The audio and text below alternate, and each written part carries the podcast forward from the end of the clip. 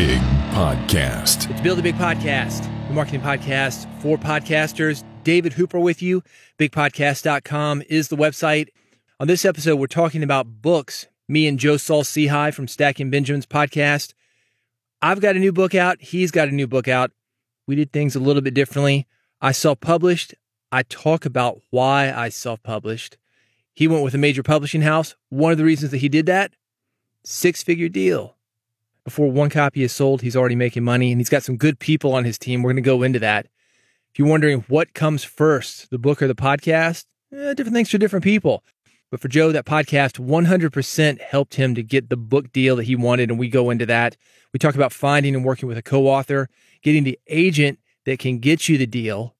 Also, what I call the secondary payoff to doing a book. If you're a podcaster and you're doing a lot of interviews, there's a very specific way that a book will help you. We go into that. Speaking of interviews, one of the ways that Joe grew his podcast was great interviews. The problem for podcasters is the best people to interview are not the most technically advanced. They've got good thoughts, they can communicate their thoughts in a certain way, but they're book authors, they're speakers, they're not people that are used to doing their own tech. Because of the pandemic, we're not able to get in the same room like we used to. Put a mic in front of somebody, be just a few feet away. It's just not happening right now. Thankfully, there's Riverside. It's used by over 70,000 people and companies ranging from individual creators, people like Guy Raz, Gary Vee, to companies like Spotify and the New York Times.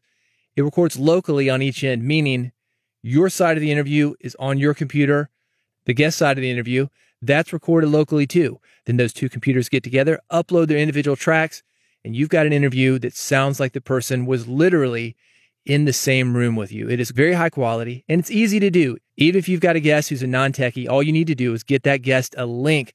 The guest clicks on it just like a web page. It opens up the Riverside Studio in Chrome. No additional software to get. It's just like a web page. You are connected, recording the guest in, recording your in, mashing it up into a great sounding interview. You're going to sound like a pro, just like Joe and I do. If it sounds good, you're interested in checking it out, I've got a free trial for you. Visit riverside.fm and use the code BIGPODCAST, B I G P O D C A S T. If you decide to stick it out, you'll get 15% off any membership plan. Go there right now before you forget riverside.fm. It's going to make getting these great interviews on tape so easy for you, so easy for your guest. And with that, let's get into a great interview. This is me with Joe Saul-Sehy talking about his six figure book advance and how this deal came together. Let's talk about how the book came about because when you have a large audience, something that podcasters may or may not understand, depending, is that opportunities come your way because they think, oh, this guy's got a podcast. He's got a big audience. We can sell that audience stuff. And a book is one of those things. Is that what happened to you, or did you go after the book yourself? I did. I had written a book originally. It had taken me 10 years. I feel you. and, I, and, I, was waiting until the platform got big enough where I would get that respect that you're talking about. I got to the point where we had crested 30,000 listeners a show. And I thought, okay, this is probably enough that I could probably do a book deal. And I really, you know, my purpose for the book, number one was because I interview so many people in this space you see where the cracks are and what you're not getting. There wasn't a book that was written that was technically proficient but campy like our show that was this real on ramp wide guide. So, you know, the pitch that we had, by the way, was this book, and this truly is what this book is. It is, I took the Hardy Boys detective manual and, and I combined it with the Cub Scout Wolf Guide and made it about money for adults. So that was I'm in. Yeah, that was that was what Stacked was, your super serious guide to money. But I'll tell you what happened. The first thing is that book that I'd written over 10 years was awful. I gave it to my wife Cheryl and she gave it back to me like 18 minutes later and goes, "This sucks." because it was much more of a Dave Ramsey thing. It wasn't the on-ramp that our show was. It's where you were. Yeah, it definitely did not have the same feeling as what Stacking Benjamins is and what I really enjoy doing. So that was number one. And then I realized the next book was probably going to take 10 years as, as well, which I did not want to go through that. I was actually reading somebody else's book, and in the back, in that epilogue where they talk about thanking people in the making of it, this woman said that she had had a book deal for two years, and her editors kept calling her saying, Where's the book? Where's the book? Where's the book? And she's like, and then I realized that I worked at Vice, the big online publication, and she's surrounded by all these great writers. So she found a co author, and I went, wow, oh man, I love collaborating. I think it would be better, you know, Sun Tzu, the art of war says the best battle is the one that's never fought. And a battle I knew I was going to have to fight was that it was my first thing. So if I could find somebody that's already written a bunch of hit personal finance books and I partner with them, then that's great. Found my friend Emily Guy Birken. She's got four other books that are all by major publishers. And I told her I want to make this, you know, Hardy Boys Detective Manual and Cub Scout Wolf Guide. And she's like, I never get to do comedy, you know, and she's very proficient. She knows her stuff. Emily signed on. And then I did the same trick with our guests. I found our guests that I really like that it had been through a major publisher. And I asked them if I could be introduced to their agent. And so a woman named Kristin Wong, who's a great writer in our community, Farnoosh Torabi. Farnoosh has a great show called So Money. That's a big show in our space. And then Jean Chatzky from the Today Show. They all graciously introduced us to their agents. We interviewed all three and they interviewed us, right? It was a two way street. But Jean Chatzky's agent from the Today Show, we talked to that woman. You know, all these meetings were supposed to be 15 minutes. We talked to her for like an hour and 15 minutes, even though it was a 15 minute meeting. Like I knew I just loved this woman. She was just great. You have to have somebody that you like because you're working so closely and you've got to trust them. Oh, she was fabulous. She was amazing. What I also liked was I am one of the few men in her stable. And we're also one of only three financial writers she works with. So, you know, some of the other agents out there work with a ton of other financial writers, and I didn't really want that. I wanted to be unique. And certainly the other two financial writers, Jean Chatzky and Tiffany Aliche, the Budgetnista, who also has a big book out now. Tiffany definitely works from a strong black woman's point of view. Jean's whole brand is her money. So then you've got Joe, who's just a wide audience dude doing something totally different. So I like the fact that we were going to be unique in her stable. And then she took the book. We went on a book tour with publishers during COVID where we told that same story about Cub Scout Wolf Guide and Hardy Boys Detective Manual. Let me jump in there because you know how, remember Miami Vice? yes. Yes. The pitch for Miami Vice was MTV Cops. Oh, was it really? The simpler you can keep your pitch, the better. And I know exactly what you're talking about, having been a Cub Scout. It's just like a simple manual. It's a very beginner, Yeah.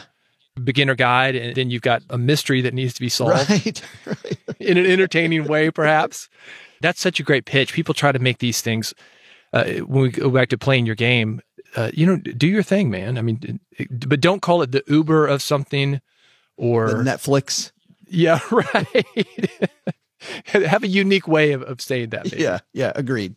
So that's how the book came about. I was pleased that because I had the right people on my team, again, going back to that day that I was crying about money and I needed to upgrade my team, because I had the right people on my team, the right co author, that Yes. got the agent, because I had the good agent, then that got us the six figure book deal. That's amazing. And did you look at any publisher or because they're independent, there's major houses. How did you end up with Avery? Avery, you know, is an imprint of Penguin Random House. And it's funny because a lot of my friends are on Wiley. Oh yeah, big business publisher. Yeah, a lot of a lot of financial books there. And I said to Heather, I said, "Hey, I'm not seeing on this list that you're sending out. Uh, I'm not seeing Wiley, and a lot of my friends are on Wiley." And she goes, "Because we're going big. Because we're going with the biggest." And actually, what was cool is, you know, there's the big five, and Yeah. we only had five houses bid on this book, and they were the big five. Yeah. The big five bid on the book. And our editor, our editor is the same editor that edited Atomic Habits for uh, James Uh, Clear. huge. Yeah, I mean Yes. that's uh, that's one of the bigger nonfiction books in the last ten years, probably. just huge. And it's great to brag about, but when you're in meetings with Nina and our team, you feel like the younger brother who has the hit, you know, the stud older brother. Cause I was like, James, James is so great. James is so awesome. Well, it really is cool to have a good team. And, and it sounds like that's how you built this thing. You had momentum, you had an audience, you were seated in yourself. Because people always ask, how do you get a book deal? Strange enough, I, I had one a long time ago. The very first book I was going to do 10 years ago, Music Business Guide, with not the dummies, but the idiots guide. The, idiots. orange one. Yes. yeah. And it was it was so frustrating to me. I walked away from it. I've self-published ever since. But it can work for some people. And if you're at the level that you're at, that's when it works for you. You can only take an independently published book so far. Now, these days, distribution is not an issue, but this 40 city tour actually hitting New York Times, if that's your goal, is that your goal? Uh, uh, it was until I realized how that game really works. And I didn't realize how unprepared we were for that game. So, Yeah. so, so the answer is yes. But kind of like anything, I've learned so much about podcasting from podcasting. I've learned so much about how books work by writing a book. So the answer is heck yeah. I mean, that's great. I want to write a book that I'd be proud of. I'd love it to be on the charts. That'd be great. But in personal finance, if you look at the personal finance charts, 95% of those books are 10 years old. Yeah. Books have to get legs in my area. Maybe you'll hit it right out of the gate if you're already a big name, which, you know, in in my little world we're a big name, but on the big stage we're nobody. I mean, we are absolutely nobody. Well, I would rather have a perennial hit, if you will, either through music. Speaking of wedding DJs, I mean, you and I were probably DJing 10 years apart, but we are still playing the same song. I mean, hey, can you play Dancing Queen? Yeah, we got yeah, we got oh, it. yeah. I just got one CD I press play on and it's good. But you know, it, it's one of those kind of things. Like if, if you can get to that level, I actually know Dave Ramsey's agent who got him the first deal. And she told me, she goes, that thing's the gift that keeps on giving. Sure. Yes. And this is 30 years later. I mean, she's doing very well just based on that one book. And I'm sure she's got other books that she's worked with too. But if you can do that, you may not hit the charts, but in the end, you're going to sell more than if you hit it and then just dumped it, which is what I think a lot of people do. But that's kind of like chasing the listeners in podcasting. I'll tell you what the big thing has been for me that has been great, which is our audience knows me as the host of the show, and I'm usually not trying to be an expert. This book gave me the opportunity to show that I am also a thought leader. I was going to ask you about that because as somebody who interviews other people for my broadcast show, I was always having people come up to me, Oh man, you're a great DJ. I'm like, no, no, no I'm a marketing guy. I'm Yeah, working with these people. right. But it is one of those things like it can get lost if you have co-hosts and it can get lost if you're interviewing people, but this is the opportunity to do it. T- talk about that because that's going to change a lot of things for the show going forward, I would imagine. It already has. You can already see it. It is weird because I'm the same guy that I've always been. yeah, doing the same stuff. Yes, and everybody everybody told me ahead of time, David, that I was going to be treated differently when I wrote a book, and it is totally true. It is completely true. I mean, on one hand, it's frustrating because I know there's a lot of people out there that have a lot of great opinions, but when you put author in front of it for whatever reason, people turn their head where they they they didn't do that before. You know what I think it is? I think it's because of the media authors get. If you think about Oprah, Larry King, the Sure. bigger shows that we've had, author, movie maker, actor, musician, you're right up there. And even though most people don't read books, we still look at it as something that's an accomplishment. And it is. You know this because it took you 10 years to write that first one. Yeah, yeah, It ain't easy. Yeah, no, it's horrible. Yeah. But to your point, I realized why people like David Bach in our area, the the, the automatic millionaire guy, Yeah. why Yep. he writes a new book every three years. It's it's the way to stay in people's consciousness. Yeah. And and it has been great for the show. I met a guy last night in New York City who told me that he had never yet listened to our podcast. He bought the book after he heard me on WNYC. The only reason I was on WNYC was because I had written the book. That they had me on answering listener questions. Right. I answered his question. Then he reached out on Twitter and he said I was a nice guy. He looked through my Twitter feed. I was a nice guy. And he came to the book signing and he goes, and now I can't wait to dive into your podcast. Well, that's how you know that you've done something that's beyond what you thought was important. That's almost like so cool. Paul McCartney does a duet with Pitbull or something like, oh man, they should really thank Pitbull for helping this Paul McCartney guy out. right. Yeah. That McCart- I don't know who that McCartney is, but man, Yeah. He might have an opportunity now. Yeah. but but it, that I think that's awesome. I love it. My friend uh, Derek Sivers from CD Baby. Well, I know him from Mhm. CD Baby. This is funny because he says people run into him all the time. He said after CD Baby, oh, what are people going to know me for now? And these days, if you say Derek Sivers, oh, I know TED Talk, I know the books, I know the other Yeah. stuff that he's doing. They're like, they don't know what he did beforehand. So that's super exciting. Are you going to do another one? Are you already working on that? So the answer was no. Was no. Yeah, this is my first and last book. But now, once again, now that I've written a book and I see then from writing the book how the game's played, I think if I'm in this space, Tom Webster said this once everything is kind of coming together. And if your goal is to find your audience, it's no longer about just audio, it's audio, video, writing, it's wherever people are. So the goal is, you know, to become good at podcasting, I had to get rid of everything else. But now that we've grown the audience, I can then reinvest that in a good team, which allows me now to go back in a bigger way in these areas that I couldn't do before. And I think that writing a book, the act of writing it myself, by the way, I think was really important because, you know, you talked about being grounded and finding your audience. And I think because I talk to authors all the time, I think the act of me writing it versus finding a ghost, uh, you know, oh yeah, writer is huge. I think, Yep. I think I will definitely the next one I will write. And I already have another idea for it. Oh, and, and let's be clear: this is a co-written book, not a ghost-written book. It is not a ghost written book. Emily's name is right next to mine. You did write it; you just wrote it with somebody else. Yeah, I wrote half the book. She wrote half the book, and then we gave each other's the chapters, uh, each other's chapters, and then we rewrote and edited each other's chapters to make the voice unified. And uh, a lot of people have told us they can't tell who's written what chapter, which is great. That's good. And the cool thing too, when I had a co-writer, it really helped where that first book took 10 years. This one really took about the first draft took about four months. And Wow. It, and it was because of the fact that we stayed on task because I had somebody who was holding my hand. And also we did something different than a lot of people do. Most people write the book and they try to sell it. I had an idea and I took that to the agent. And then the agent took the idea and then we wrote the book. We already had the deal before we wrote the book. Yeah, that helps. I mean, I think the pressure, well, it can also be crushing. So it, I can't say it, it always helps. But, you know, I think the podcasting skills that we've developed as podcasters, though, that helps writing too, because the organization that you do, just like public speaking, I feel like there's a, a circular thing public speaking, blog posts, writing books, podcasting, interviews, all of these things come together and you start to see the parallels and pattern match that's something that I imagine is easier now than it would have been 10 years ago. Not only do you know who you are, you've developed these skills that you didn't even know you were developing. I think the interviews, especially like doing interviews, you and I have been doing interviews long enough that we know the narrative and the fact that this is, this needs to have a story arc, right?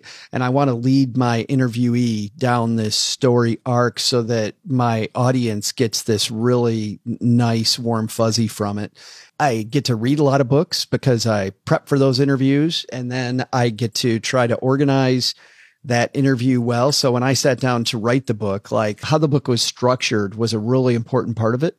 Big time. That's going to help your speed, just for the record, that Absolutely. you know what you're getting into. Yeah. Because what you're getting into never is really what you're getting into, Right. but you know this, but have some kind of idea of what you think you're getting into. and I'm laughing because uh so we get you know you know we get the deal to write the book and it and and it's 85,000 words and our first draft was 120,000 Dude, words. I'm I'm right there with you. That's yes, I did the same thing on my last book. and then and then we're like George R. R. Martin with Game of Thrones where we're killing everybody. You know, a third of our book was the Red Wedding. It just it was just gone. Yeah. Well, those editing skills for your podcast, though, right? That's It's true. skills that you develop. What's important and what's not. What's really, or like comedy's perfect for that. Somebody like Paul Ollinger, sometimes they'll give him five minutes. You know, he's got to cut that 10 minute set down. If he goes on the Tonight Show, that's what they're going to give him. They're not giving him as much as he wants. They're giving him five minutes. Pick the best four. Yeah. Yeah. Yeah. And it's funny, somebody asked me that last night. They said, Oh, because we told that story about 120,000 words. And uh, somebody said, Ooh, what was something that was in the book that you wish you could have kept in? And you know what's funny, David? I can't think of anything. Yeah. Like, cause now it's tight and I seriously don't remember what we cut. So clearly, uh, I think we cut the right stuff. Well, you got remnants for the next one. right. my new book it started as remnants from the last one because i thought this is a nice idea but it's not fleshed out and it just doesn't it doesn't fit the i mean it's not that it was bad it just didn't fit what it was and i think that's one of those skills that i've developed even with an interview you know it's like Sure. It's cool maybe it's a bonus thing Speaking of that, by the way, this was neat. And, and also back to a little bit of stealing like an artist, something else, because I really did want to fuse this into the podcast. So the podcast helps the book, the book helps the podcast.